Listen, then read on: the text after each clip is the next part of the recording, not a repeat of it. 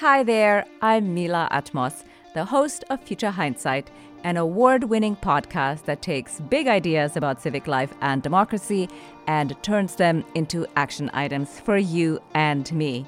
In this midterm year, we are bringing you conversations that can truly support your decision making beyond the horse race. Join us every Thursday for in depth conversations with citizen changemakers about how they're building their civic action toolkits. You'll always learn something new and come away with hope and inspiration to bolster our democracy. Follow Future Hindsight wherever you listen to podcasts or tune in on futurehindsight.com. They doubled down once they were wrong. And in fact, the more wrong they felt, the more they doubled down on their beliefs. Again, suggesting that we're not as open minded as, as we think we are. The Village Square, a nervy bunch of liberals and conservatives who believe that disagreement and dialogue make for a good conversation, a good country, and a good time. At the Village Square, we talk about politics, religion, and race. You know, the topics your mom taught you never to discuss in polite company. Listen, at the Village Square, we make pigs fly. Welcome to Village Squarecast. This is Vanessa Rouse. Thanks for joining us for Intellectual Humility in a Polarized World with Dr. Kurt Gray. Now, you might be wondering, what exactly is this talk going to be about? So, check it out. Today, we all get to learn how we're not as right as we think we are. And even if you've accepted that general reality, I think Kurt's going to push you to consider that you might actually be more wrong than you think you are. Mind blowing, I know. Kurt is a social psychologist and an award winning researcher and professor who uses interdisciplinary methods to study our deepest held beliefs and how to bridge moral divides. He's an associate professor in psychology and neuroscience at the University of North Carolina at Chapel Hill, where he directs the Deepest Beliefs Lab, which studies beliefs around morality and religion. He also directs the Center for the Science of Moral Understanding. And if that's not enough to convince you that this talk is going to be awesome, Kurt is the co author of the book called The Mind Club Who Thinks, What Feels, and Why It Matters. Stay tuned for a fascinating story towards the end about how Kurt ended up co authoring this book with his mentor from Harvard, Dr. Daniel Wegner. All right, so first up, Kurt's going to spend about 25 minutes or so breaking it down for us on this topic of intellectual humility and how we're all more wrong than we think. That's right, I'm looking at you too through the airwaves. Can you feel it?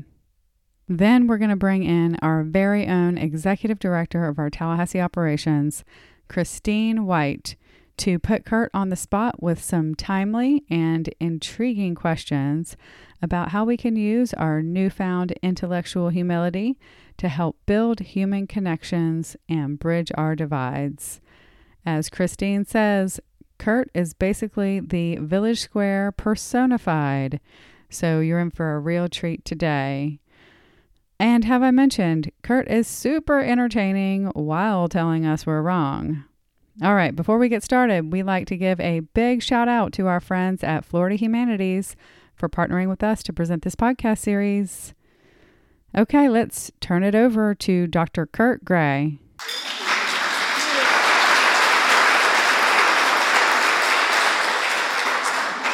All right, thank you. Okay, so today we're going to be talking about intellectual humility.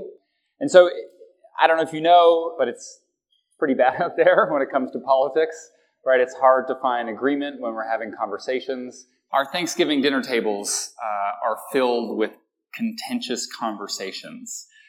One study that came out a couple years ago that uh, I found really interesting was that if there were cross partisans at the dinner table, so liberals and conservatives, those dinners ended half an hour early. And so that means that people gave up pie, which it, I couldn't imagine a worse fate for America, right? That's the best part of Thanksgiving in my mind. So uh, it, it's pretty bad. And for the first time, uh, really ever, out-group hate is, is stronger than in-group love. So it used to be that you just loved your own side, right, your own candidate, and you just didn't like the other person as a consequence that they weren't your own person. But now you just hate the other side, and then you just say, well, I guess our guy is good enough because I don't like the other guy, right? Which is obviously not a great place to be uh, for politics. And so, uh, one reason I think discourse is so bad is because we're so cocky about it, right? Everyone's this dude. We're like, actually, let me tell you about politics. Like, I know you think you know what's going on, but like, really, I know what's going on, and let me tell you, right? We're sorely lacking in intellectual humility. And so, this is what this talk is about. Uh, it's about intellectual humility, and I'm trying to convince you that maybe we could be all uh, a little more, a little more humble. And so, in a nutshell, it's just the idea that you could be wrong, right? This is what this whole talk is about, right? You could be wrong, and you probably are, and we're going to spend half an hour just showing you how wrong you are about so many things, and then you're going to go home and then hopefully remember that sometime when you're talking politics or talking with your spouse, or they'll probably remind you though, uh, or talking with your kids, whatever, right? So you're probably wrong. That's what the gist of the talk is. All right. And so the, the reason you're probably wrong is because uh, our minds did not evolve to be right about a lot of things. They didn't evolve to kind of like see the ultimate truth, right? They evolved just to, to keep us mostly alive, just to keep us alive as best we could in an, or, in an environment that's very different from eating in a, in a, in a buffet, right? This is not typical of our evolutionary past, okay? And so we, we evolved to make good enough judgments about a number of very concrete domains. Questions like, should I eat this mushroom? That's something that our evolutionary ancestors faced, right? There's a mushroom. Should I eat it? I don't know. Is it yummy or will I die? Uh, should I mock this big warrior from another tribe? Maybe, if you're feeling real tough. I don't know. Should I pet that bear? Right? Those are the kind of things that our minds evolved to do. And, and those are the things that, that, that we presumably should be really good at. And yet, and, and this guy dies taking a picture with a bear, right? Like this is literally, literally why our minds, how our minds evolved to answer these questions. Okay, so, so what does this mean for really complicated things that we have to face today? Right? Like statistical relations, causal connections, right? All these complicated things that, that we're trying to figure out when it comes to political policy, right? They're much more complicated than should I pet a bear? And so it suggests that we might not be as correct eh, eh, eh, and should be confident as we maybe are in our judgments about these things. And so the, the, the problem is, is that our minds also evolved to make us feel confident about things. We feel like we know what's going on, right? In fact, we, we even use this word like, well, we, I just see it. I just, it's as plain as day there's lots of things like that where we, we think we see it, right? We think we know, uh, but in fact we don't. And so when we look at the world, we think we see the world for as it is, and we think that we are in general uh, dispassionate, we are open to new evidence, we are independent, and we are insightful. And probably everyone here thinks of them as that way. This is why we are here, because we're open to these things, right? We're open to discourse. But we can always be better, and I'm going to suggest that that you may not be as, as much of these things as you think you are, okay? Uh, so when it, you know, it comes to being dispassionate, right? We all think like we're the cool, calm, collected people. We see social media videos, people like screaming at each other, right? And you're like, I'm, I'm zen, right? I'm, you're yelling, I'm calm. I'm chill. But, but here's the thing. It's hard to think rationally about all sorts of policies, right? if, if you're thinking about immigration, right, should we separate children from their parents at the border? Should we make kids cry? Right? Think of your own kids. Do you want them to be separated from you? Is there a benefit of that policy? There could be, right? There might be. Some many people would argue that there is, right, of that policy, but it's hard for us to think critically about these things when our emotions are engaged. Or imagine I say, hey, let's think critically about maybe we should loosen child pornography laws. Maybe we, you know, we should just like get more child porn out there, and that'll make the world a better place. I don't think that's true, But it, you could argue in some ways that, that it is, right? Like a free enterprise society. You know, there's a market for it. You can control it. We kind of did the same with marijuana. It used to be seen as a vice. Again, I'm not saying that this is a good thing, but it's really hard to think critically about this because our gut feeling when we think of this is that that's terrible, right? That's terrible. Our emotions get involved, right? Our sense of morality gets involved, and it's hard to think critically about it. And so, if you think about, you know, kind of how we reason about things, we use our brain, right? And we use we generally think that good reasoning is not the same as just like this powerful gut emotional feeling, right? But can we separate them? Well, let's look at the brain science. So uh, there was this large scale meta analysis, which is like an analysis of all the studies. It's like a study of all the studies. And it looked at what regions are the brain, what regions of the brain are active when we're feeling emotion. And I like this study because my wife was the one who, who did this study. It's called The Brain Basis of Emotion. Do a plug for my, my wife. Um, and these are the areas involved. And I'm not going to go into the, the neural structures, but the takeaway is it's a lot of color. Right? Like that, that's all I understand about the brain. Right? Lots of color. Because emotion hits everywhere in your brain basically when you're feeling it. And so when you're feeling powerful about something, you can't think critically or rationally often about what you're thinking about. And so if you feel strongly, right, it means you are not dispassionate.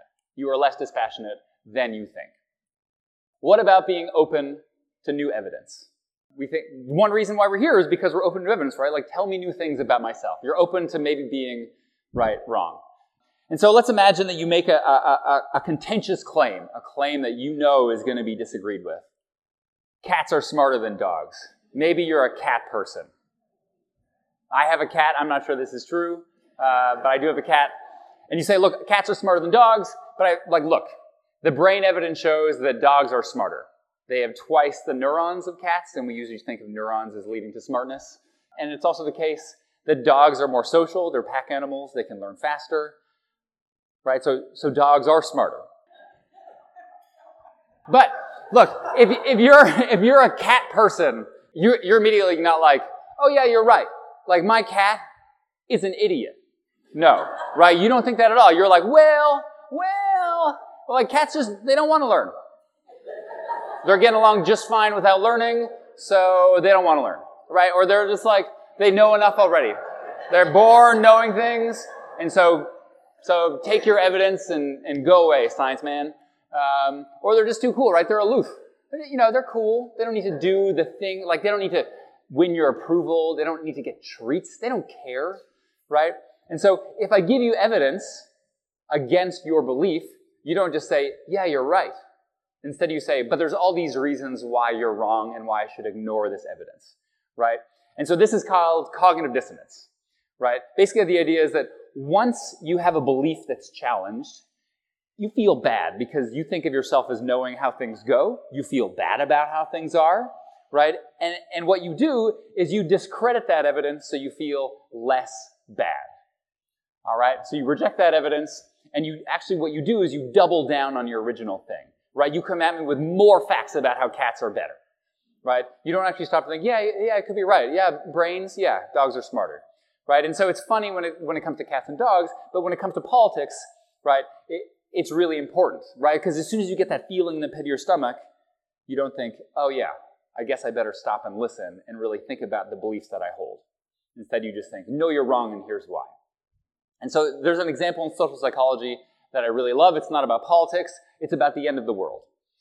So, what this social psychologist did, Leon Festinger, uh, if you know kind of social psych, is he went into a doomsday cult and he recorded their kind of reactions. And they said, look, the world is going to end in a month.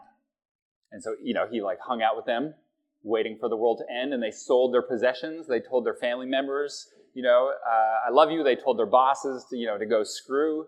And, you know, they just like, they ended things, right? They're like ready to get picked up by the spaceship. And then when the, when the day came, the spaceship didn't come. And then what did they do? They come back to their family and they're like, oh, turns out I was wrong. Did they tell their boss, like, sorry for lipping off? Try to get their stuff back. No, they were like, oh yeah, we just misinterpreted a little bit. It's ending in a month, another month. And so they, they doubled down once they were wrong. And in fact, the more wrong they felt, the more they doubled down on their beliefs. Right? Again, suggesting that we're not as open minded as, as we think we are. And so you may think, let's think about it, right? What do you think your chances are for justifying like this, right? What do you think the chances are that you would do something so irrational? Maybe you think it's lower than average, right? Or higher, sorry, yeah. It's, you're more likely to be open minded than the average person. After all, we're here, right? We're all here, open minded people. But what about compared to people in this room? You probably looking around, you're probably like, well, I know some of these people. They're they're fine people. They tell nice stories, but I don't think they're as open-minded as I am. I'm more open-minded than they are, right? And so this is called the better than average effect. No matter what domain you think about, people always think they're better than average, unless it's juggling, because no one thinks they're good jugglers. But for everything that matters, people think that they're better than average. Okay? So compared to people in this room, like think about your intelligence, you want to think that you're better than average of intelligence, right? But of course, the best bet is going to, and half of you are lower than average in intelligence in this room. Right? Just, it has to be that way. Right? Take it from me, I teach statistics. Half of you are below average intelligence for this room. Right? That has to be the case. It all has to be the case that half of you are below average intelligence driving skill, in lovemaking ability. College students love this. Like half of you here are, are less than average kissers. And cuts them to their core. Right? But it's true, statistically speaking, right? Half the people here have to be like not as good at sex as the other half of the people here. Because statistically speaking, that's how it works. The funny thing is, is if you tell people this thing, this effect, and then you ask them, how likely are you to fall prey to the better than average effect? They will say, less than average. but, right, you just told them about this effect, right? So this is how powerful this effect is, right? Once people, right, you feel good about yourself. You want to have self-esteem, and so you think of yourself as better than average. And so if you're better than average, right, you don't have to listen to anybody because you know you're right and they're wrong. And so part of the better than average effect feeds into our lack of humility. And so maybe you think you're too thoughtful to make these mistakes, right? You're the kind of person who like really pauses and reflects. All right. So I'm going to present some, some, some kind of simple problems on, and I want you to give me the answer as quickly as you can because they're so simple, simple, right? It's going to be obvious. Are ready? All right. A bat and a ball cost a dollar ten in total. The bat costs a dollar more than the ball. How much does the ball cost? How much the ball? Ten cents? Ten cents? Ten cents? Ten cents? Right? Your, your intuition is ten cents, but it's five cents. It's five cents, right? it's five cents. Because if it's ten cents and a dollar more than ten cents, then it ends up being a dollar twenty, right? Uh, but it's a dollar ten. So it turns out that, that most people get this wrong, right? Because they go with their gut impression. Uh, here's another one. In a lake, there's a patch of lily pads. Every day, the patch doubles in sizes. If it takes 48 days for the patch to cover the entire lake, how long would it take for the patch to cover half the lake? You're like, too much math. I've had too much wine for this kind of bullshit. Fair answer. Fair answer. But the answer is 47. That's right, because it doubles. But what do you feel is the answer is 24, right? It's half of that. So this is called the cognitive reflection task. It's used a ton uh, in social psychology and behavioral economics to show that basically like people have a gut intuition about how the world works, kind of math. And then once you think about it, you're like, oh yeah, it's not, it's not quite right. And so you're fine to be corrected for something dumb like this, like lily pads, right? But, but people don't stop and think about their opinions about like, I don't know, any kind of policy, economic policy, taxes, right? Minimum wage. It doesn't matter, right? Immigration. People never think like, oh, I could be wrong. Let's think about it, right? They're just like, I know it. I'm right. Let's go with it. And so people are motivated to see themselves not as set in their beliefs or worse than average or particularly thoughtless, right? And that's a bad thing because it leads us uh, not to consider that we might be wrong. Right? We're not as smart as we think we are is the punchline. All right. So what about the last one? Independent. Who here, if put in the middle of the forest, could survive alone? Yeah, yeah, you're like, I can nail it, right? So this guy, he's Canadian. Uh, his name is Les Stroud. He's, he's called Survivor Man. If you know like a Man versus Wild, like that show is total BS. This guy's the real deal. He goes out into the wilderness by himself with a camera and films himself. I think he did uh, 11 or 12 episodes of this show because it was so hard on his body, he was afraid that he would die. Because it's so hard to be by yourself in the wilderness. We are a social species. We need other people to survive, right? Like, if there wasn't food there, what would we do? We'd like look around each other and probably eat the weakest person here, right? Because we wouldn't know what to do. Because we're a social species, right? We depend upon others to live. And so what this means is that we need people to survive, right? That's how we evolved through, through, through history, right? We formed groups, we specialized, we did all sorts of things like that. And so what that means is that we get our self-esteem from what other people think of us, right? Our self-esteem is a kind of barometer of like how much do other people like us. And if they don't like you, you're worried about it because you're worried that they're going to kick you out of the group and then you're just going to have to eat grubs out of a tree and then eventually die in the wilderness. Right? That's why we have self-esteem, it's argued right? Because we need to know what other people think of us. And so what that means is that when we think about our beliefs, we generally like to believe in the same things that our groups do so that they think that we're right and they respect us and they believe in what we believe in and we feel good about ourselves, right? So it just so happens if you are born as a, as a member of the Church of Latter-day Saints, you will probably believe what they believe.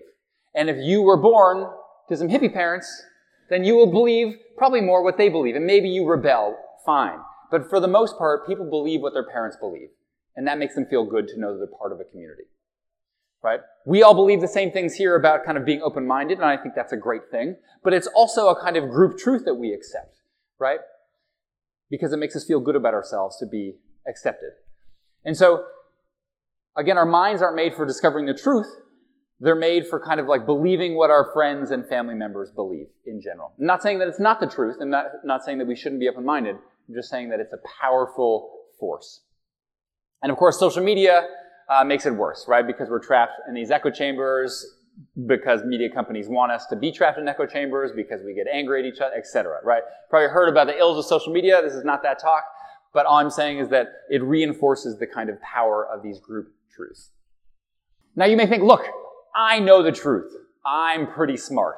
I did school things. I talk to friends. I come to intellectual events like this. I know the truth, right? I know how the world works, right? You've like been around for a little bit. You know how the world works. You've figured it out. You know the kind of like mechanisms of the world. And look, you're like, look, the economy, politics, it's complicated, but I've got it figured out. I know how things work. Do you though? Do you though? Put up your hand if you've never seen a bike. Excellent. On the table in front of you, you will find a piece of paper and a pen. I would like you to draw a bicycle. Don't look at anybody else. Don't look at your phone. In sufficient detail that I would know how it works. So the mechanics, a working bicycle. Okay? All right, don't look, don't cheat. I'm looking, I'm a college professor. No looking around. Draw a bike. I'm laughing with you. I'm laughing with you. uh huh. Uh huh. All right. I don't. I don't think I've seen one yet that works.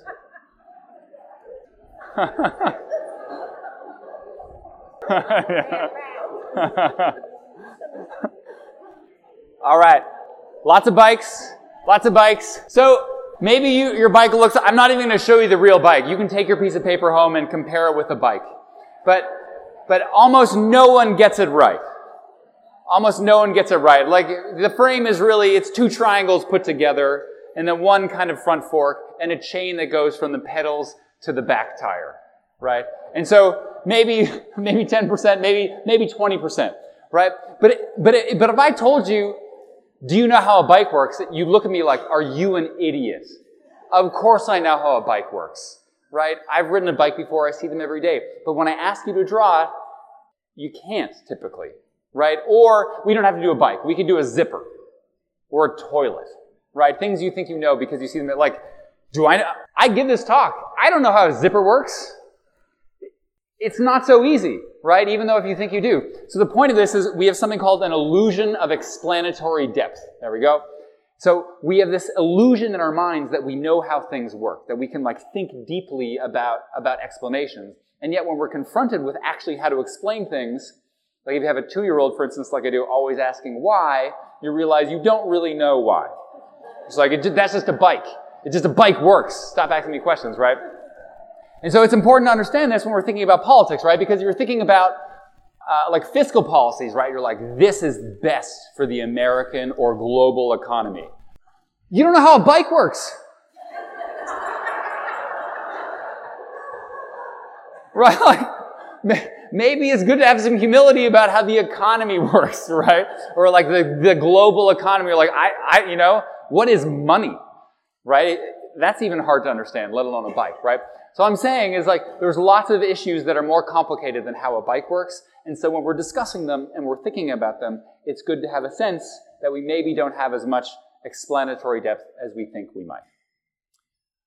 All right. And so the illusion of explanatory depth kind of keeps us complacent, right? Because we assume we know how things work. We don't try to figure it out. We don't try to wonder if we're wrong. And so it, it keeps us kind of complacent and it keeps us in a little box uh, in, with our blinders. And so I'm going to give you one, one more example of how this can keep us in, in our box. What people try to do is they have a hunch and then they try to confirm that hunch. They try to prove themselves right. No one ever tries to prove themselves wrong. No one ever thinks like, I think this is a wrong guess. Let's throw it out there. Because that's not how psychology works, right? You're like, I don't want to look like an idiot. I know I'm right. I'm just going to show that I'm right. And this is called the confirmation bias or confirmatory bias, right? You have an idea, you want to confirm it, you talk to people who you know and they confirm it, right? This is how people work on social media, on the internet, with their friends, right? You know you're right and you just keep on asking people until someone tells you that you're right and then you're done, right? You know you're smarter than average. You know you know how the world works. And so you're just going to wait for someone to tell you that you're right and then you're done. This is not a good way to, to have civil discourse. It's not a good way to run a country, right? To have a working political system, right? Because everyone just tries to confirm that they're already right. And if you're already right, then why are you even talking to someone else? Right? Why would you even have a conversation, right? For someone who disagrees with you because you know that they're wrong. Well, maybe they're not wrong. Right? Maybe you're wrong. I don't know how wrong, but it's worth considering that maybe we're all a little wrong. And so w- what we need to do is we need to try to disconfirm our beliefs a little bit more than we do. And it's not human nature to go out there and just be like, I think I'm wrong about everything. Someone tell me how I'm wrong about everything. But you could think about how you're wrong at the margins at least. That's a good start, right? You could ask people to be devil's advocate, people you know and trust, right? Maybe people that, you know, this is what I think. Do you think I could be wrong, right? In a safe, in a safe uh, environment. You could connect with people you disagree with. So I know part of the, the mission of this dinner is that. Uh, and maybe actually read the original evidence. So as a scientist, I think that this is super important, right? Don't read the, the internet coverage of something. If you can, read the original things. And so, right, be humble because you could be wrong. Now, we're almost done, but, but some, there's some recent research, speaking of reading the original research, that came out that I think that deserves an epilogue here. Okay? And that is, look, I've hopefully convinced you that you're less dispassionate, you're less open to evidence, you're less independent, and you're less insightful than you previously thought. Whoa, downer, downer of a dinner, right? Uh, boo, my mind is broken. But, but now you're like, but now I'm, I'm humble. I'm humble. And so you're like, look, I understand intellectual humility. That's, that's like a piece of the puzzle, like for us to put America together, right? And then you start saying things like, well, I, I, I could be wrong about this, or I haven't really read the original evidence, right? Now you're starting to like, to be humble. You're starting to be humble. And yeah, can anyone tell me uh, what this is from? Pride and Prejudice, right? The perfect pairing for intellectual humility. Because now you're doing like, look, I could be wrong. Look, I'm so humble. And they're not humble. Right? I went to this dinner. I heard this dude. He talked about how my brain wasn't as good as I thought it was. And I understand that. And so I know I could be wrong, but those people, they're not humble. They're arrogant assholes, not like me, right? They're wrong, and I'm, I'm a little wrong, but at least I know I'm wrong, and they have no idea, right? They're unenlightened. And so it turns out, in a weird thing, right, the more you think that you're intellectually humble, the more you think you belong to a group of humble people, it turns into a social identity, right? You're like, I'm not a Democrat, I'm not a Republican, I'm a humble person. And everyone else is an idiot. Right? Which is usually, I think, actually, unfortunately, what people, when you give a talk on intellectual humility, they walk out of their thinking. Right? Or like, now I'm humble.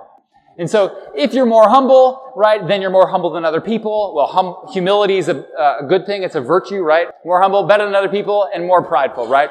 So this is the weird thing about intellectual humility. Humility is supposed to be opposite pride, but it's, it's the one thing that often leads powerfully to pride. So in the quest for humility, and, and that's the important thing, it's a quest, right? And they become more prejudiced against people who are not humble in their own minds, right? So intellectual humility is not something that you just, that you become right? It's not something that you just are. Because if you are it, that that means you're humbler than everybody else. You get to be cocky. You get to be that guy with the twirly mustache at the beginning who looks like a jerk, right? Intellectual humility is instead is it's a continual aspiration that we're trying to be, right? Continually reminding ourselves that maybe we could be wrong. Maybe we could be wrong. And to keep thinking that. And you're never fully humble, right? It's just something to keep on aspiring to be. And so the, the last thing we'll talk about is, is who's the smartest person that you can think of in all of society. And I primed you, so you're going to tell me this person probably. Einstein, right? I, if you're like, who's a smart person? You're like, Einstein. Dude came up with two kinds of relativity. You probably haven't come up with any. I haven't, right? He came up with special relativity and general relativity, right? Figured out the speed of light, all sorts of crazy things. So Einstein was pretty smart, granted, but he also thought uh, he discovered relativity, he thought that quantum mechanics was wrong. He was like, there's no way that quantum mechanics is a thing. It, I just don't believe it. It's not real. Right? The smartest person in the world didn't believe in quantum mechanics, and quantum mechanics is reality. It's a thing. Everyone agrees now. Right? So Einstein was very confident about his belief and was very smart, but was ultimately wrong about the, the, the deepest nature of reality. And so as you go forward, think not of just pride and prejudice, but also think of Einstein being wrong. And you think, look, I'm very confident in my belief. You can ask yourself, am I smarter than Einstein? Who was ultimately wrong about physics, the one thing he knew the most about? And if you think that maybe you are not as smart as Einstein, maybe because you're not sure how a bike totally works, that's okay, right? But it just means that we need to be a little more humble about ourselves and keep on aspiring to have intellectual humility. Thanks for listening.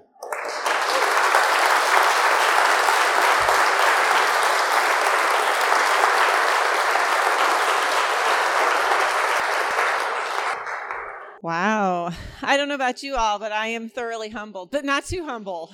I don't know. Now I'm scared to I'm scared to just be. Thank you, Kurt. You gave us a lot of food for thought there. So I just wanted to kick it off with your background because, like I said originally, you are the Village Square personified. I think you all would agree with me now that the work that he does, and if you delve in a little bit more, if you did any research on him and the the Deepest Beliefs Lab and the center that he works with, it's so very Village Square. So I'm curious, and I think a lot of us are here tonight, is how did you get into this area of study that's so very specific and very important. So I was re- I was really a geophysicist, kind of. So I have some humility because my path was very random. Uh, growing up, my friend's dad was a geophysicist, and he was buff and had a beautiful girlfriend, and I thought, that's what I want to do. I want to be a geophysicist. Very shallow. Um, and eventually decided I like people more than, than rocks. But growing up, I had a, my stepmom was from Nebraska, and they have a really big family, and they're um, evangelical Christians. They're very conservative, and I'm Canadian. Grew up relatively more progressive, and as a kid, we went down there and we drove from from Halifax, Nova Scotia, like you know on the East Coast, to Nebraska in a K car without air conditioning in the dead of summer. So I learned some humility that way. But it, when I got there, it was clear we had a ton in common, my cousins and I. Right? We, we were 10 years old and we loved firecrackers and swimming and playing in the barn. And, and it seemed like, you know, we, we were 100% compatible. And then as I got older, it became clear that like maybe we didn't have as much in common when it came to politics, right? About the acceptability of gay marriage, about all sorts of things. So I became a psychologist, but I always kept on thinking of like, why am I drifting so far apart from these folks who I know are kind and I know are accepting of, of me as a, you know, a, a step kid, um, and yet fundamentally disagree about so many important things politically.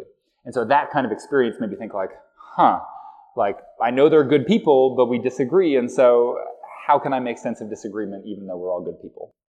So that's the genesis. Yeah, that's very interesting.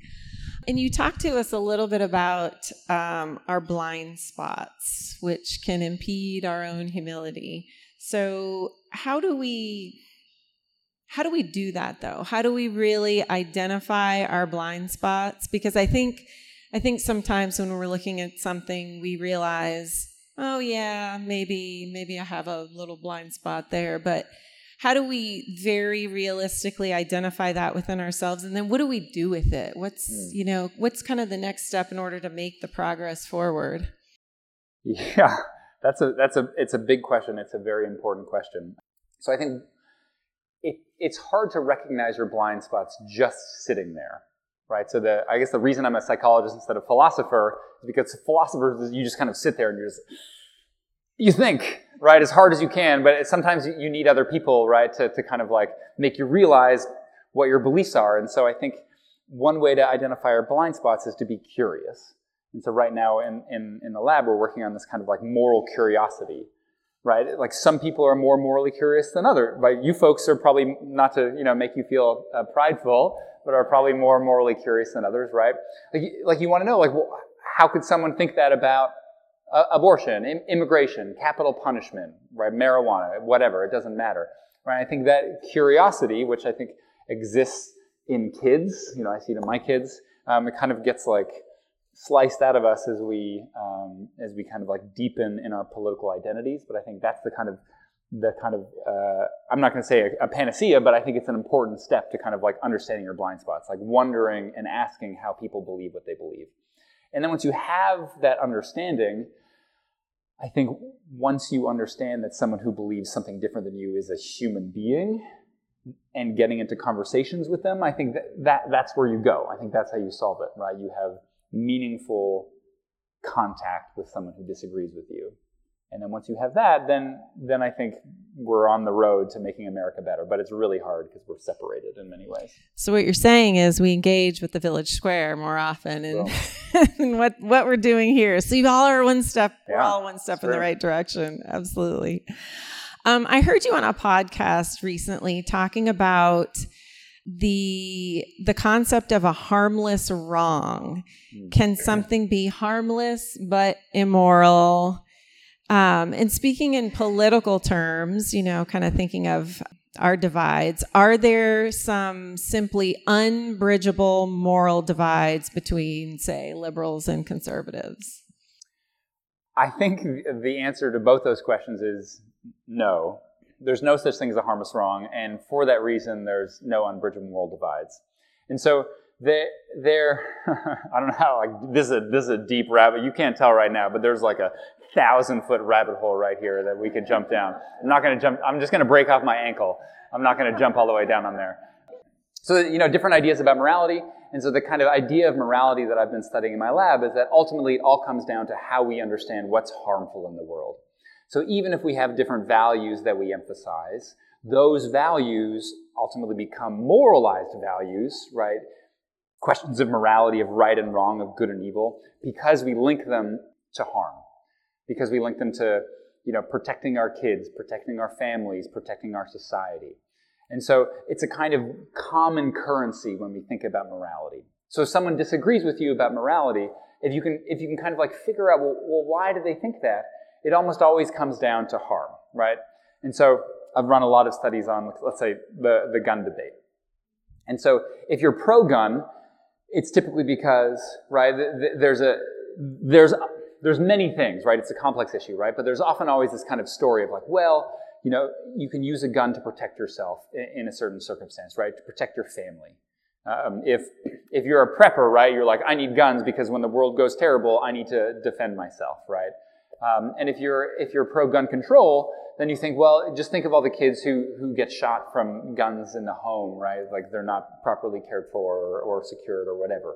Or school shootings, right? And typically, it, it doesn't matter what issue we're talking about, it's about harm. And so when you think about this idea of, of harmless wrongs, they don't really exist. Something only seems like a harmless wrong if you yourself don't think of it as wrong. And so the, to really hit it home, I'll give you the example of gay marriage. Uh, and I wrote an op-ed about this some time ago now after the Supreme Court case passed the gay marriage law. And so there was a North Carolina pastor named Michael Barrett who said that failure to ban gay marriage would be the equivalent of a nuclear holocaust. Wow. Those are strong words. And certainly some exaggeration we can understand, right? But, but among the evangelical right, there was this perception that passing gay marriage would cause harm to kids, right? That, that, that maybe kids would decide it's fun to be gay, and, and, right, like they would get equal, equal rights, and then the people wouldn't have kids, and then the society would kind of bottom out, no one would pay taxes, and then, you know, destruction.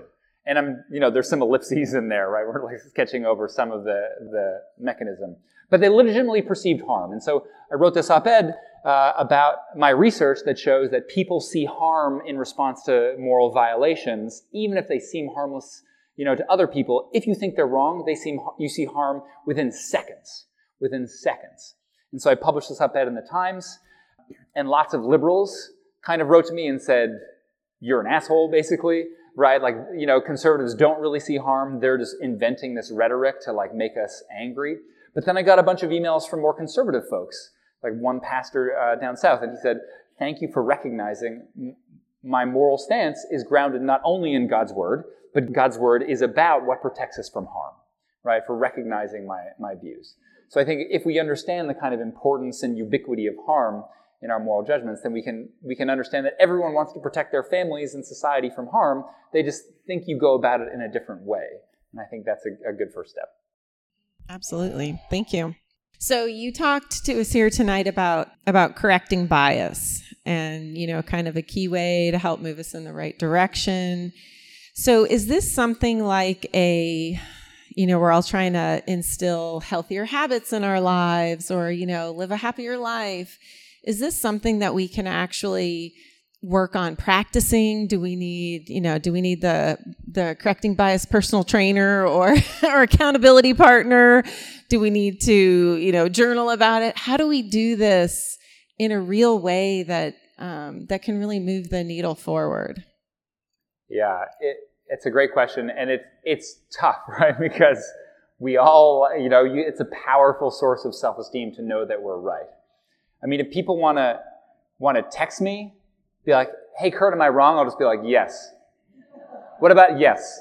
And what? No, still yes, right? I mean, again, going back to the curiosity part, right? You can kind of learn about how other people think differently than you, and if you have the kind of fortitude, you can ask people to play a, a devil's advocate, right? You can think like, not am I wrong, because that's tough. It's maybe in what ways might not I be 100% correct? Just a little bit wrong. And the, the trick is to find someone that you feel comfortable with asking that, right? Maybe it's your spouse. It's, it's not for me, right? Right? You're like, am I wrong, honey? Yes. Yes, you're wrong. Like, thank God you finally recognized it. Um, but you, like, mean, you, know, you mean the neuroscientist calls you wrong? that's right.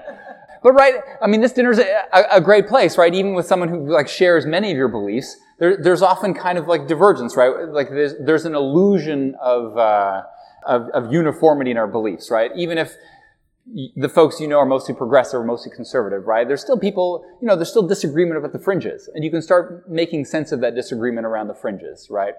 And so I think that, yeah, again, the first step is to be curious about disagreement and then trying to put yourself out there and wonder how you might be uh, a little bit wrong about something that's maybe less important, and then you can kind of feed back and maybe think like, oh, that's some more important things that might be wrong as well. Yeah, and so that really applies to because what we talk about, what we hear do here at the Village Square, what our mission is, it is not to change each other's minds. It's not to you know come away from a gathering like this and be like, oh, I think you know so and so at the table who believed opposite of me on that topic. I think I might have brought them over onto my side. Mm.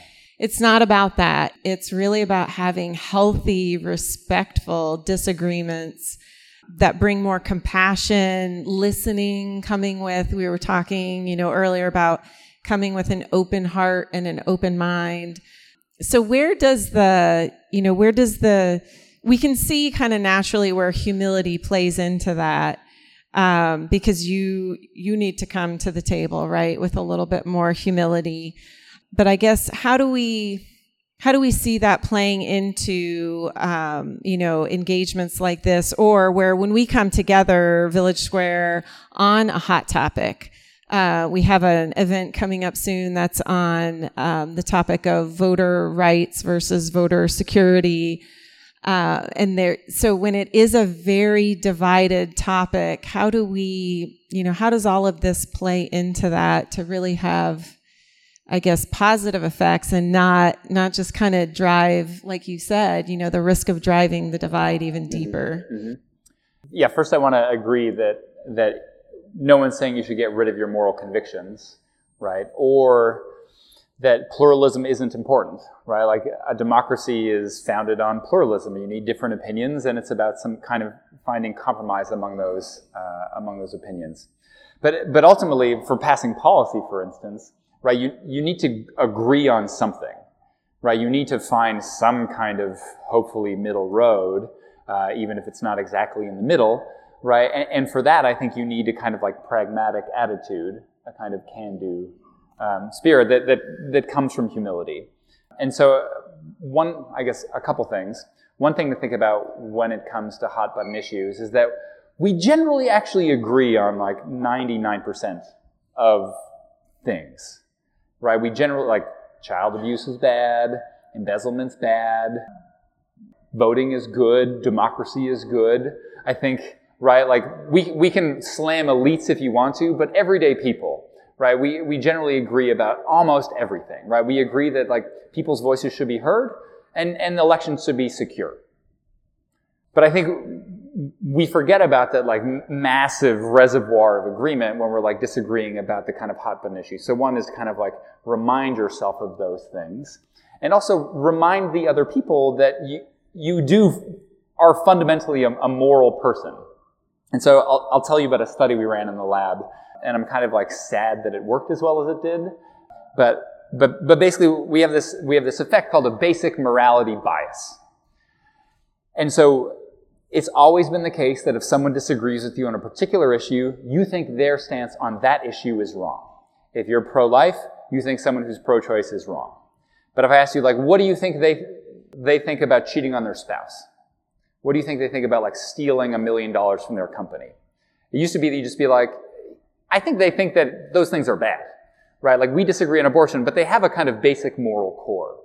Well, increasingly, people don't believe that anymore right? That they don't think the other side has a moral core. So we ask people, we ask Republicans about Democrats and Democrats about Republicans, like how many people on the other side think it's acceptable to, to have child pornography? People think the answer is like 15%, right? 15% of people on the other side like think that child pornography is acceptable. What? That's, that's crazy, right? The, the real answer is like less than 1%. And, and so, you know, that, that spells trouble for, for divides, right? Embezzlement, cheating on your spouse, whatever. Like the effects are, are huge. But it turns out that there's a really simple intervention for remedying that bias, which is just reminding people that, that you have a basic moral compass. And so, you know, we joke about this in the lab being like, hi, I'm Kurt. I think that adultery and child pornography is wrong. What's your name? Right? I mean, that just sounds so dumb, but at the same time, right, we, like we're at a place where we kind of like remind people of our, our kind of like basic moral core. So I think conversations about our similarity and about our shared values, right, uh, are an important place to start when we have these hot button topics. We're like, look, we all agree on the same things, and we're all basically moral, but we're just disagreeing about this like kind of margin, an important margin, but still disagreement. Yeah. Um, so you mentioned social media. You kind of glossed over it earlier, but that is something that we, you know, at least inside the village square, we focus on a lot because it is just such a double edged sword. Um, how much do you all focus on that, you know, in your studies and your like we get what it's doing in a negative way. Um, and it's not getting any better. It's getting worse. It's making us more tribal. It's making us, you know, just kind of rant, quote, anonymously, or at least behind this, you know, not person to person. So it's not going away. What do we do about this? And that is not encouraging humility or any of these good things. No. Stay away. I mean, it, it, it's a great question, and, it, and it's so hard. I mean, it's hard for me personally because you know I try to be on social media to kind of get my stuff out there, but I feel like I don't engage with 95% of stuff that's on my feed because it's it's so divisive, and the research bears that out. So we actually have a, a paper we just finished writing up about moral panics, and so you can think about moral panics through time, like reefer madness, Dungeons and Dragons, playing heavy metal music backwards, making kids you know satanic there's all sorts of moral panics through the ages, right? That people really worried about. And they like basically, you know, they melted away, uh, many of them. Uh, and some of them didn't.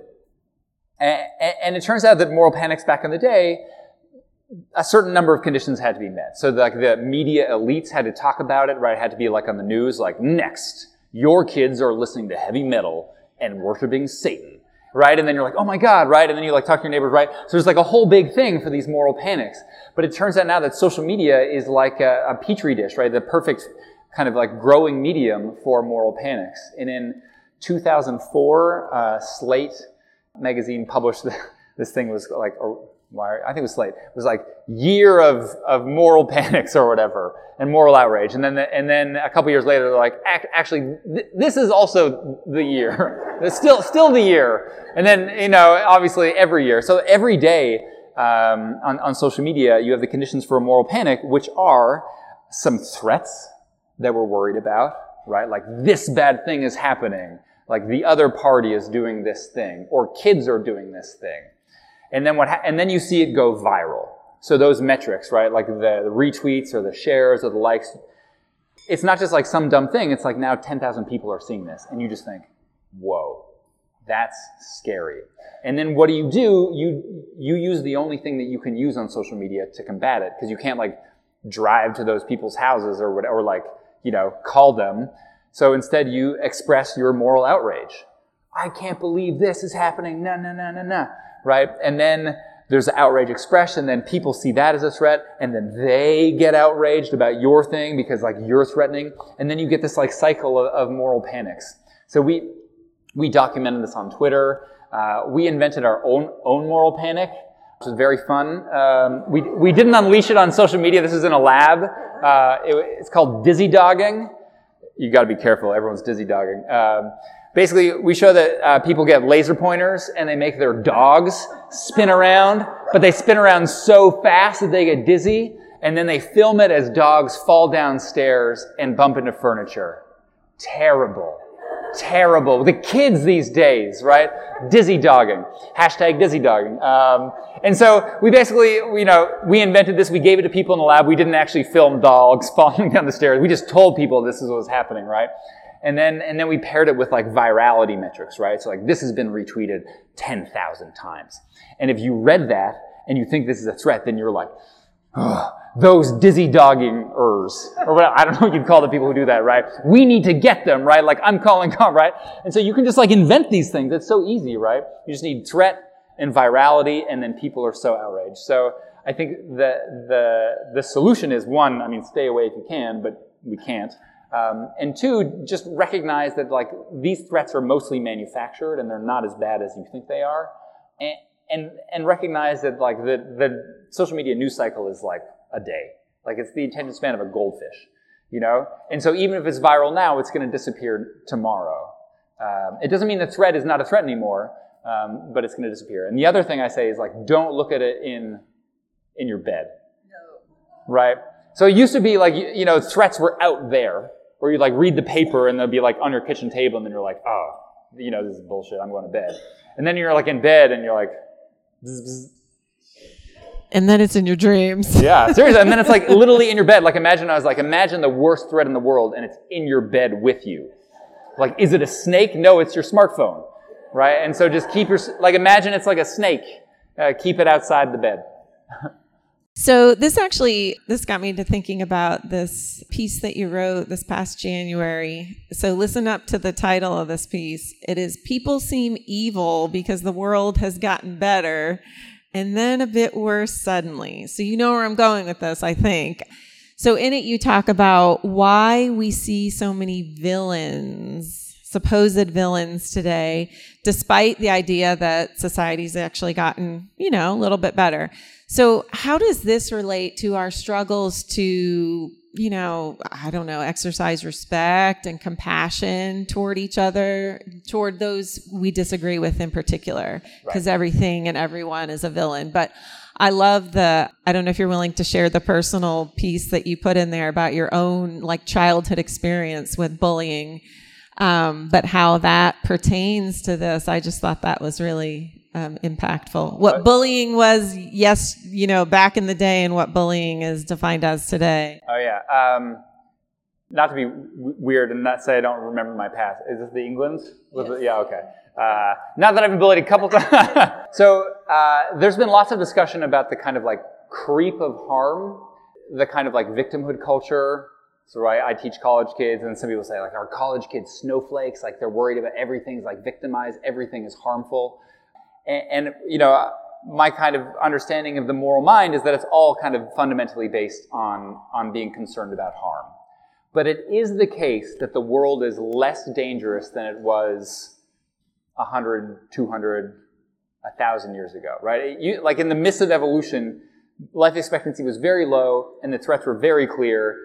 They were like saber-toothed cats and diseases that cut us down in our 20s, right? Like you'd be walking down the street, like we didn't have streets, right? We'd be walking down the kind of path and then like your friend would disappear and get eaten by a jaguar, right? Like that doesn't happen anymore.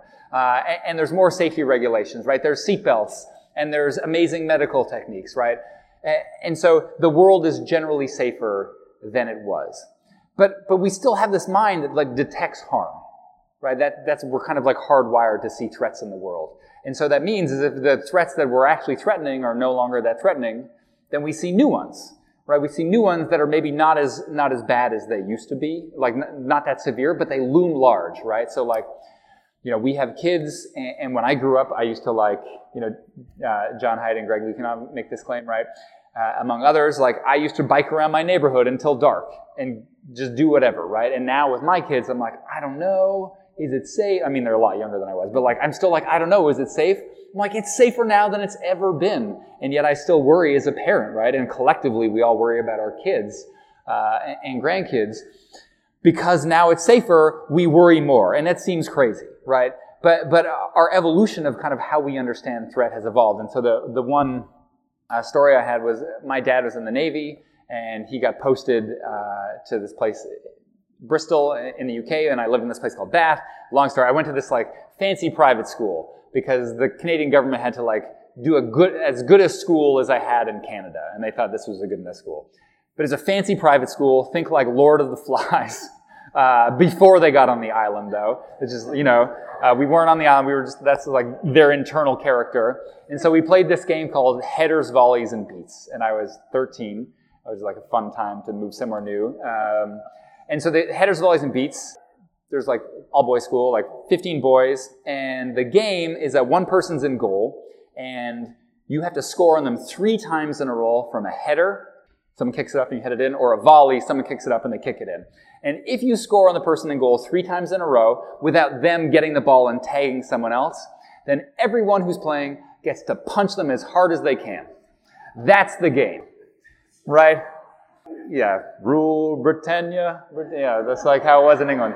Uh, and so I was the Canadian. I was, you know, wasn't short on talking back. And so I often get picked in goal, and I got punched a lot uh, in the arm, not in the face, like always in the arm. And then, you know, they mastered the dead arm, so I'm just, you know, and your arm would of like hanging down in biology period because it'd be just like totally punched. And it, and I was just like, yeah, that, that is like that's that's the game they play. But it, if my daughter came home and told me like, hey, we played this, game at school and they just like punched my arm until it went numb, I would be like, that's not acceptable, right? And so there's this been this creep of harm, this evolution of what we think is harmful, right? Then I thought it was a game. Now I think it's like incredible bullying. but again, it's because the world is generally safer. And if we see more harm, then we see more people inflicting that harm, intentionally inflicting that harm, and those are villains, right? People who intentionally inflict harm are villains. So thinking back with my kind of like current moral understanding uh, of like, you know, having kids, I think like, are they all villains? Are they all bullies? Maybe. Or, right, they're just like, we're playing the game that they always played at this British private school, and I just kind of stood out as a Canadian. So I'm actually not quite sure how I think of it. You know, like toughen me up, maybe. Like still my arm drags. No, it's not true. Um, but, but certainly our, our understanding of harm evolves. Oh, looks like we've got a question. No, is it question time? Yes, it's question time. I'm trying to read the nonverbal cues back there. Eliza's doing the YMCA. So we'll take some questions from the audience. If anybody has a question so far, we've got one right here in the middle. Eliza's coming behind you with the microphone. Also, you've got your little question forms in the middle of the table that we always have. If you want to write out a question and just hold it up, go for it. Okay, hi, I'm Lee, and thank you for your share. It was wonderful. Okay, real life situation. Let's say that I'm volunteering for a nonprofit organization, working with a woman beside me, and we chat. And I know she's a good person because she's volunteering with the nonprofit. We talk about our children. I see that she's a great parent, blah, blah, blah, blah, blah. Suddenly, the conversation turns to politics. And I, immediately I realize that she's with the other team. What do you do when I when you feel yourself bristle? You know, everything about the good part of her that you've, you know, recognized just disappears and the only thought is, "Oh my gosh, she's on the other team." Mm-hmm. What can you do right at that moment to change that? Yeah, it's a great question uh, and something that comes up a lot in our daily lives. So I think the, the first thing to do is, is not say anything about politics right away, right? Because don't do anything right away. So I work with this, um, with this practitioner who, who, who bridges divides in like real conflict zones. And, and he basically has this, this line that's like the, the human body can like adrenalize itself for flight or f- flight, f- flight or fight. Uh, I can't say it, but within a millisecond. Like in the time it took me to say that like four times, like you could just, you could be adrenalized immediately, right? And so you get that like, oh my God, like we're, let's do this, right? Uh, or let's run away. And I think the, the best thing to do is to not say anything right then because it takes probably 15 minutes for us to calm down after we get adrenalized. And maybe you don't think of her as a bear you need to fight, right? So maybe it's not that severe, but you certainly get this like initial reaction. So I think the first thing you do is you just take a breath right? And you just hold up, count to four. My kids watch this Daniel Tiger show and they say, when you're feeling like you're gonna roar, take a deep breath and count to four. Uh, and, you know, by God, it's a great advice for toddlers and for grown-ups uh, like us. So I think just pause uh, a little bit and take a deep breath. And then I think you can think of two things. One, you can think of, uh, of how you want to think back on that. Like when, when you're talking about it later on with, with friends or family, right? Like what, what would, what would your best self do in that circumstance? Like what would you be proud of doing there? And, and, and think about that a little bit, right? And, you know, maybe you're like, and the proud thing would be to like eviscerate her. Uh, ho- hopefully not if we're here, right? And oftentimes I think of like, what, you know, what would my ideal self be? Like, I don't want to just be right. I want to, I want to like think of myself in a, in a good way. And so usually that's slightly different. And the, the second thing you can do is you can, you can try to learn. If the, if the first thing you do isn't to make a statement but ask a question, I think that can go a long way to making you calm down and humanizing her, right? She's like, well, this is what I think about abortion. How come? What made you think that? Right? And it gives her a chance to explain where she's coming from. Now, it's not a fight, it's, it's a chance to learn. It's a chance to learn. And I actually I, I do have some research on this. The, the final thing you can do, so you can take a deep breath, uh, you can ask a question, you can think about your ideal self, and you can share an experience. So it turns out that that um, I ran this study and I asked Americans like, what would make you respect someone who had a different political view than you? And a representative sample of Americans said facts. If they gave me the facts without any kind of editorializing, I would respect the other person. Then we'd have a common ground of facts. Well, a representative sample of Americans are totally wrong because it is not true, right? You're just like, those facts are not facts. Those are fake facts. You made that shit up. I do not believe you, right? That is wrong. And so, like, and then, right, like, that's not a great place to start a conversation. So it turns out what, what works is a personal experience. So sharing personal experience, and remember we talked about harm, particularly about harm. So we run all these studies in the lab. We ran a lot about gun rights. And we had a Confederate, an undergraduate, talk to a passerby like yourself, and they say, What do you think about guns? And you're like, Oh, I'm pro gun control. And then the Confederate says, I don't know how anyone could think that. That's un American. And here's why, right? Like, them's were fighting words. And then they say, Here's why, here's some facts, or here's a personal experience. We had a person break into our house, and my mom used a gun to defend herself. Now, that personal experience diffuses the situation because you made yourself vulnerable, you grounded your beliefs in a kind of in something that's true to you, and it's about harm.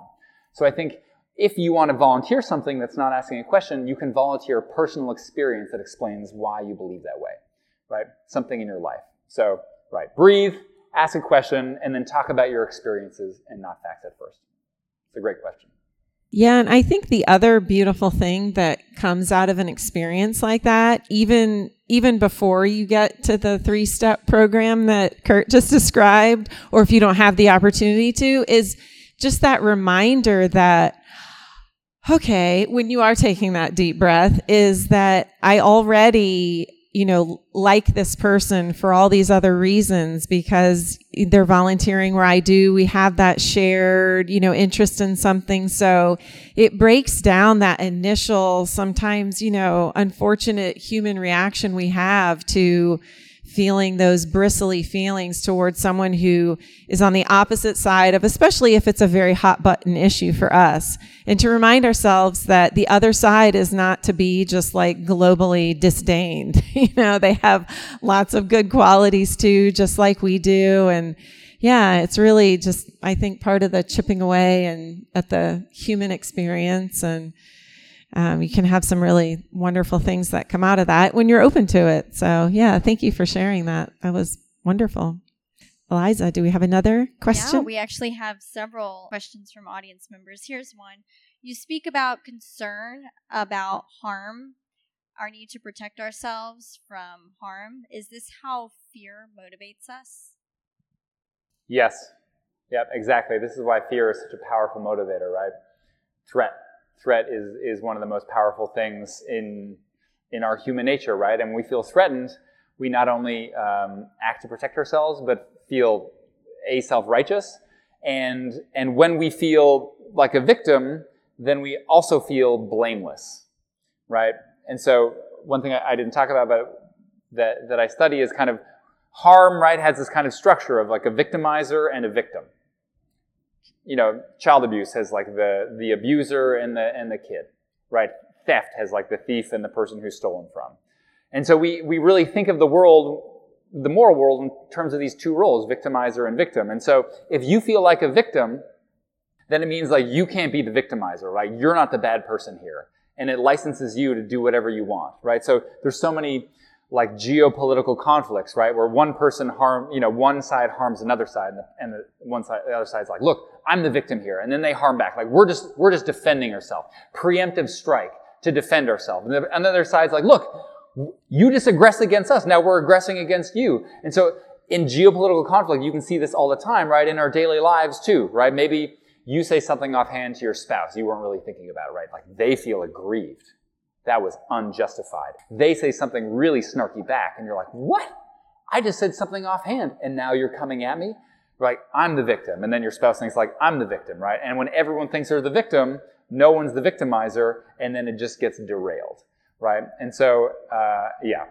It, and fear, it, I'll tell you a story with me and my spouse about fear, right? That like hits it home. So I was upstairs in our bedroom. The lights were off because our kids just went to bed, keeping it dark and she went upstairs, uh, you know, also with the lights off. And so like I was coming out of the room looking this way, she was coming out, and we bumped into each other. Like, oh my God, right? And we both were like, what are you doing? Are you, are you crazy? You scared the hell out of me, right? And we both thought the other person was wrong because we were both fr- afraid, right? So like our fear made us think that the other person's a, you know, a terrible person who was doing something wrong when we were both, you know, just trying to find our way in the dark, which is a pretty good analogy for, for us in our lives. Yeah. My question is this um, the pandemic has created these moral divides, right? Republican Party saying, hey, and proven right that they put kids back in school because it really didn't hurt kids, right? They did very well. And at the same time, the Democratic Party was very right that um, they really need to protect older adults. And so you're saying after this is all over, from a moral perspective, we have to go back and tell stories. I don't think that's going to be the way that we get back together. And so I'm wondering if you guys are doing any research to say something as big and powerful as the pandemic, how are we going to dissect that and bring that together? Yeah. the pandemic is is a big ugly thing, but I'm not sure that stories aren't going to do it, but maybe maybe not just stories, but I think you summed it up really well there, right? Is that like everyone is a little bit right and, and, a, and a little bit wrong when it comes to their concerns about harm, right? So parents were really worried about kids. And as you say, like ki- kids didn't do so bad, right? They weren't that affected. But then there were other vulnerable people who, who really were harmed, right? And so I think if we can come at it with some humility, as we've been talking about here, right? Like maybe, you know, maybe I was wrong about elderly folks. Maybe I was wrong about kids yeah, you need to emphasize these different harms and realize that each person is trying to kind of like do the best they can. And even like anti-maskers, right?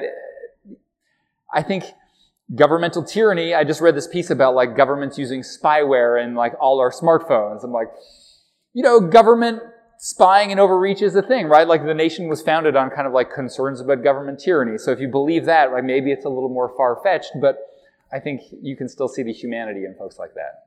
That's a great question. All right, the question is how did compromise become bad and how do we move forward without compromise? Yeah. I don't think we can move forward without compromise. I think so I'm a, I'm a psychologist, right? I study kind of like everyday people's beliefs.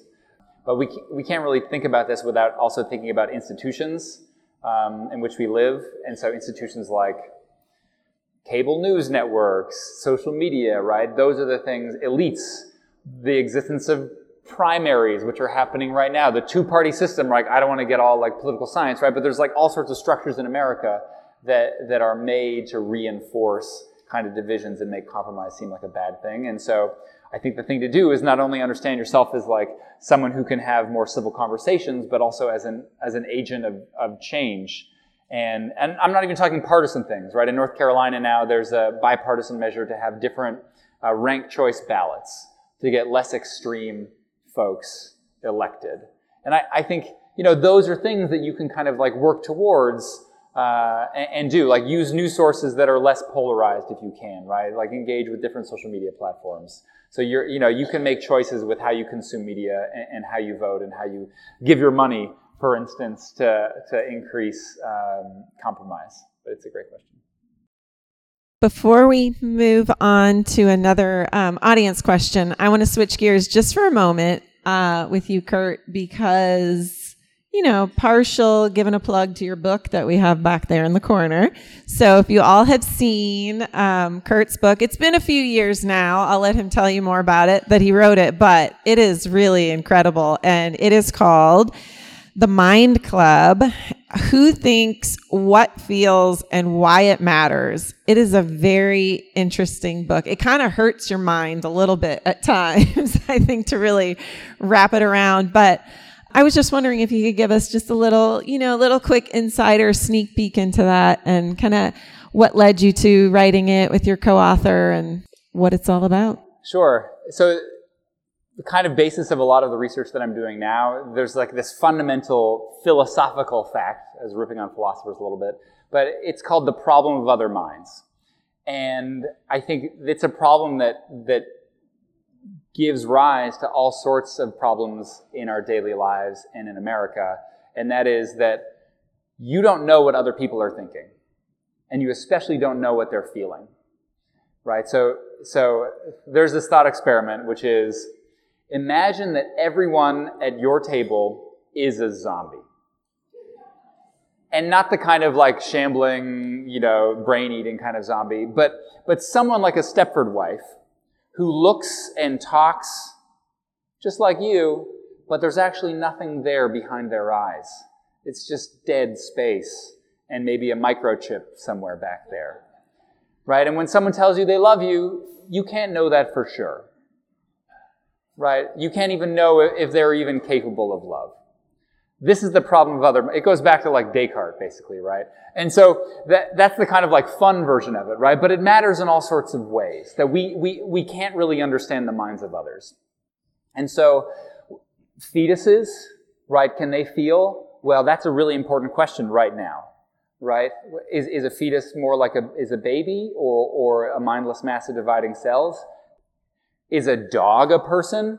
A hundred years ago, people used to pay money to see animals tear each other apart, right? Bear baiting. It was like, you know, get a bear out there and eat a horse and a monkey on a horse, right? Like crazy stuff, right? And, and right now we spend more money on our pets oftentimes than our children. So we've like really gone a long way, right? But does a dog feel? I don't know. Do enemies feel? Does someone in a vegetative state? What about God, right? We're in a church. What does God think right now? If you think that smoking weed is awesome, you think that God also thinks that smoking weed is awesome, right?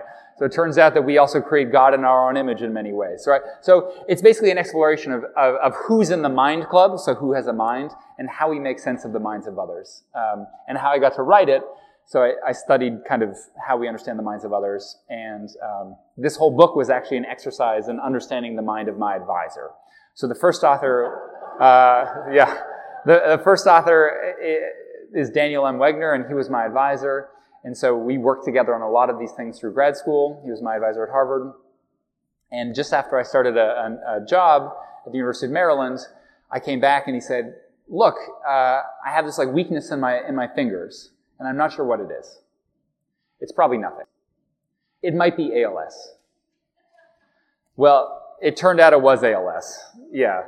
And so he said, "Look, I, I started the first chapter of this book." And I don't know if I'm going to be able to finish it. And if I'm not, we've done a lot of this work together, and I would, I would like you to finish it if you can. And he said, "This is a." he always has like funny way of saying these things. So he says, "This is a terrible idea for you as a as a junior professor. You need to write papers, publish for parish. Like, heard of that, right? Like, you shouldn't write this book." And I don't want you to think of this as a last request from a dying man. but it is you finished the book for me. So obviously I finished the book. And so, and, and so as I wrote this book, it was really a chance for me to kind of like, you know, and we kind of like went back and forth talking about it. And then he became too sick to write it after still only finishing the first chapter. But, and we had a conversation. I was like, how about 60-40 since I have to write 90% of the book? And he was like, how about 50-50 we'll call it a deal. So we called it a deal because you're not going to argue with a dying man. That sounds like compromise. That's a compromise. yeah, I wrote the book. So, but it was a, it was a pleasure to write it, kind of like simulating his, his mind and, and, what he would think. So we kind of like wrote it together, uh, even if I, you know, actually like put the words down on paper. So. That's very cool. I've got my copy. I'm getting my signature. Did we have another question? My my question is is that we all want to be really good, and uh, while we're being humble, uh, and to really be objective in how we look at the media. But if we look at the cable channels and the different things that we hit on the web, there's people manipulating us uh, in order to increase the fear and the hatred. And how can we train ourselves, prepare ourselves to be more objective consumers of these messages and help our kids do the same? Mm-hmm. Yeah, it's it's an important question, and it's important to, especially as you mentioned, train our kids to be savvy consumers of, of the media. And it turns out that there's a, there's a lot of folks who are working on this. You know, there are people who have rated the news sources for how objective they are, for the kind of like objectivity and, and partisan bias. And so one thing you can do is you can go on different news sites and kind of like triangulate. Not everyone has the time or the stomach uh, for that, but but there are tools where you can go just like, well, what's relatively un- unbiased, right? And it turns out that like the Washington Post uh, and the Wall Street Journal are less biased than Breitbart, right? And like maybe if that's news to you, then then uh, I'm glad I told you. But there there are lots of cases where there's like better or worse news sites. Go on those, and there's other tools. So there's one, there's a computer scientist slash more political scientist actually named Chris Bail at Duke, and I like hesitate to say anything good about Duke because I'm a Tar Heel. Uh, but he has these apps. Uh, if you use Twitter, that basically tells you like how much in an echo chamber are you. So it analyzes your kind of like Twitter connections and says like, yep, you follow all progressive academics, for instance, in my case, because I use it for research. Or, you know, you only follow super right-wing folks or whatever, right? So you can kind of like get some diagnosis. Um, but again, you need some humility because you need to be like, am I consuming partisan news sources? And sometimes when I, you know, I subscribe to the Times, when I go to the Times, and I read it. Sometimes I, I go to more conservative news sources, right? I, like Wall Street Journal or, or even Fox News. I'm like, what's Fox News saying about this? Um, and it's usually very different, but it's just nice at least to see kind of like different opinion on it. Yeah. All right. So we all have our marching orders from Kurt. We know what to do and get out there and do it. But that's going to be it for us this evening. We've reached our time. Thank you so much for sharing all of your insights.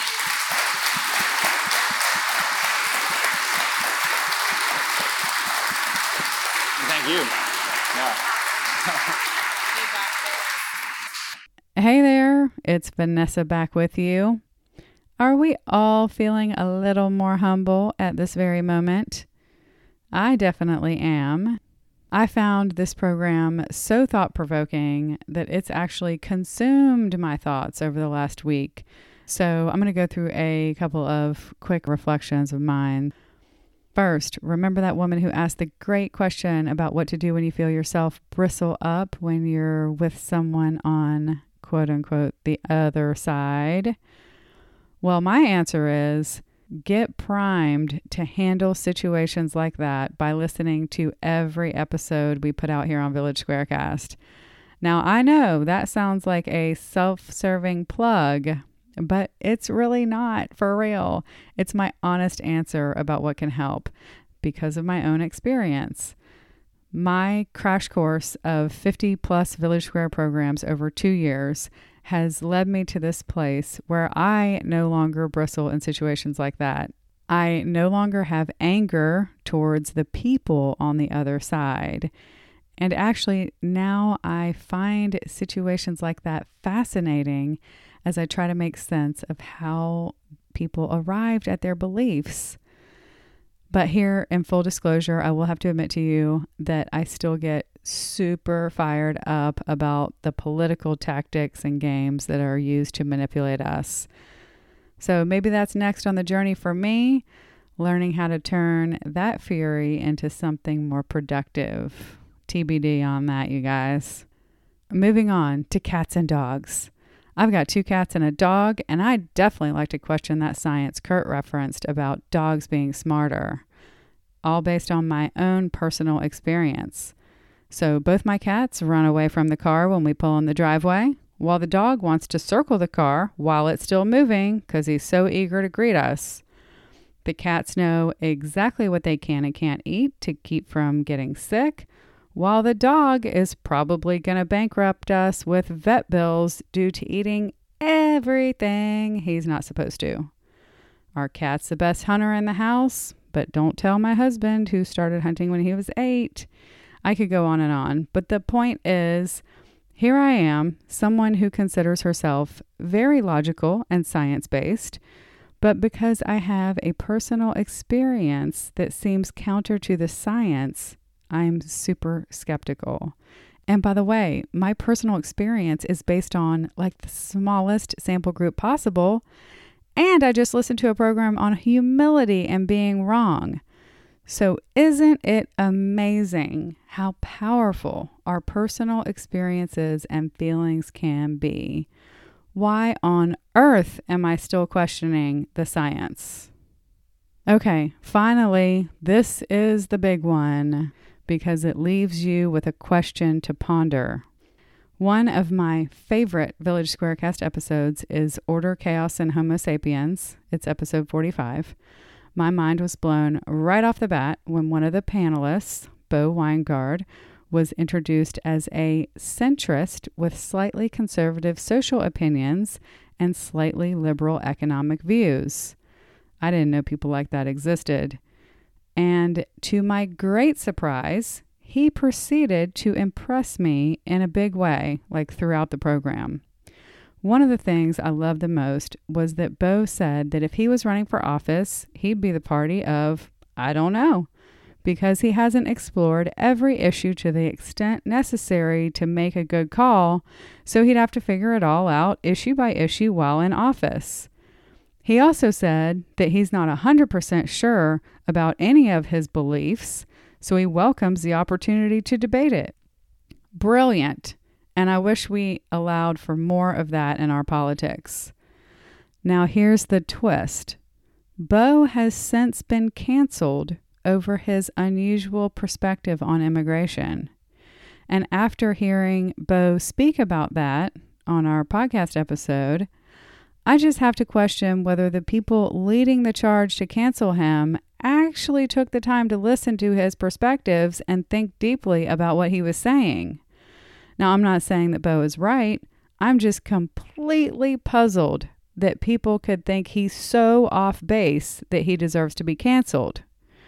So here's the big question that I'm going to leave you with today How do we be both humble and open about our viewpoints without risking being canceled? Do we have to keep from rocking the boat publicly and save the questioning or the unpopular thought for private interactions? That would be sad to me, but that's kind of what's on my mind right now.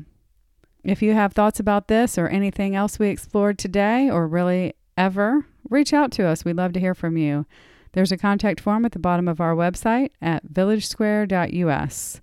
That's also where you can sign up for our newsletter, which is the best way to stay up to date with all that's happening at the Village Square. We'd like to give another big thank you to Florida Humanities for partnering with us to present this podcast series. If you haven't already, please subscribe to Village Squarecast wherever you listen to podcasts and drop us a review. They really do help. We appreciate you listening to Intellectual Humility in a Polarized World with Dr. Kurt Gray. Until next time, we challenge you to reach out with an open heart and mind to someone who doesn't look or think like you. It changes everything. We'll talk to you soon, and thanks so much for listening to Village Squarecast.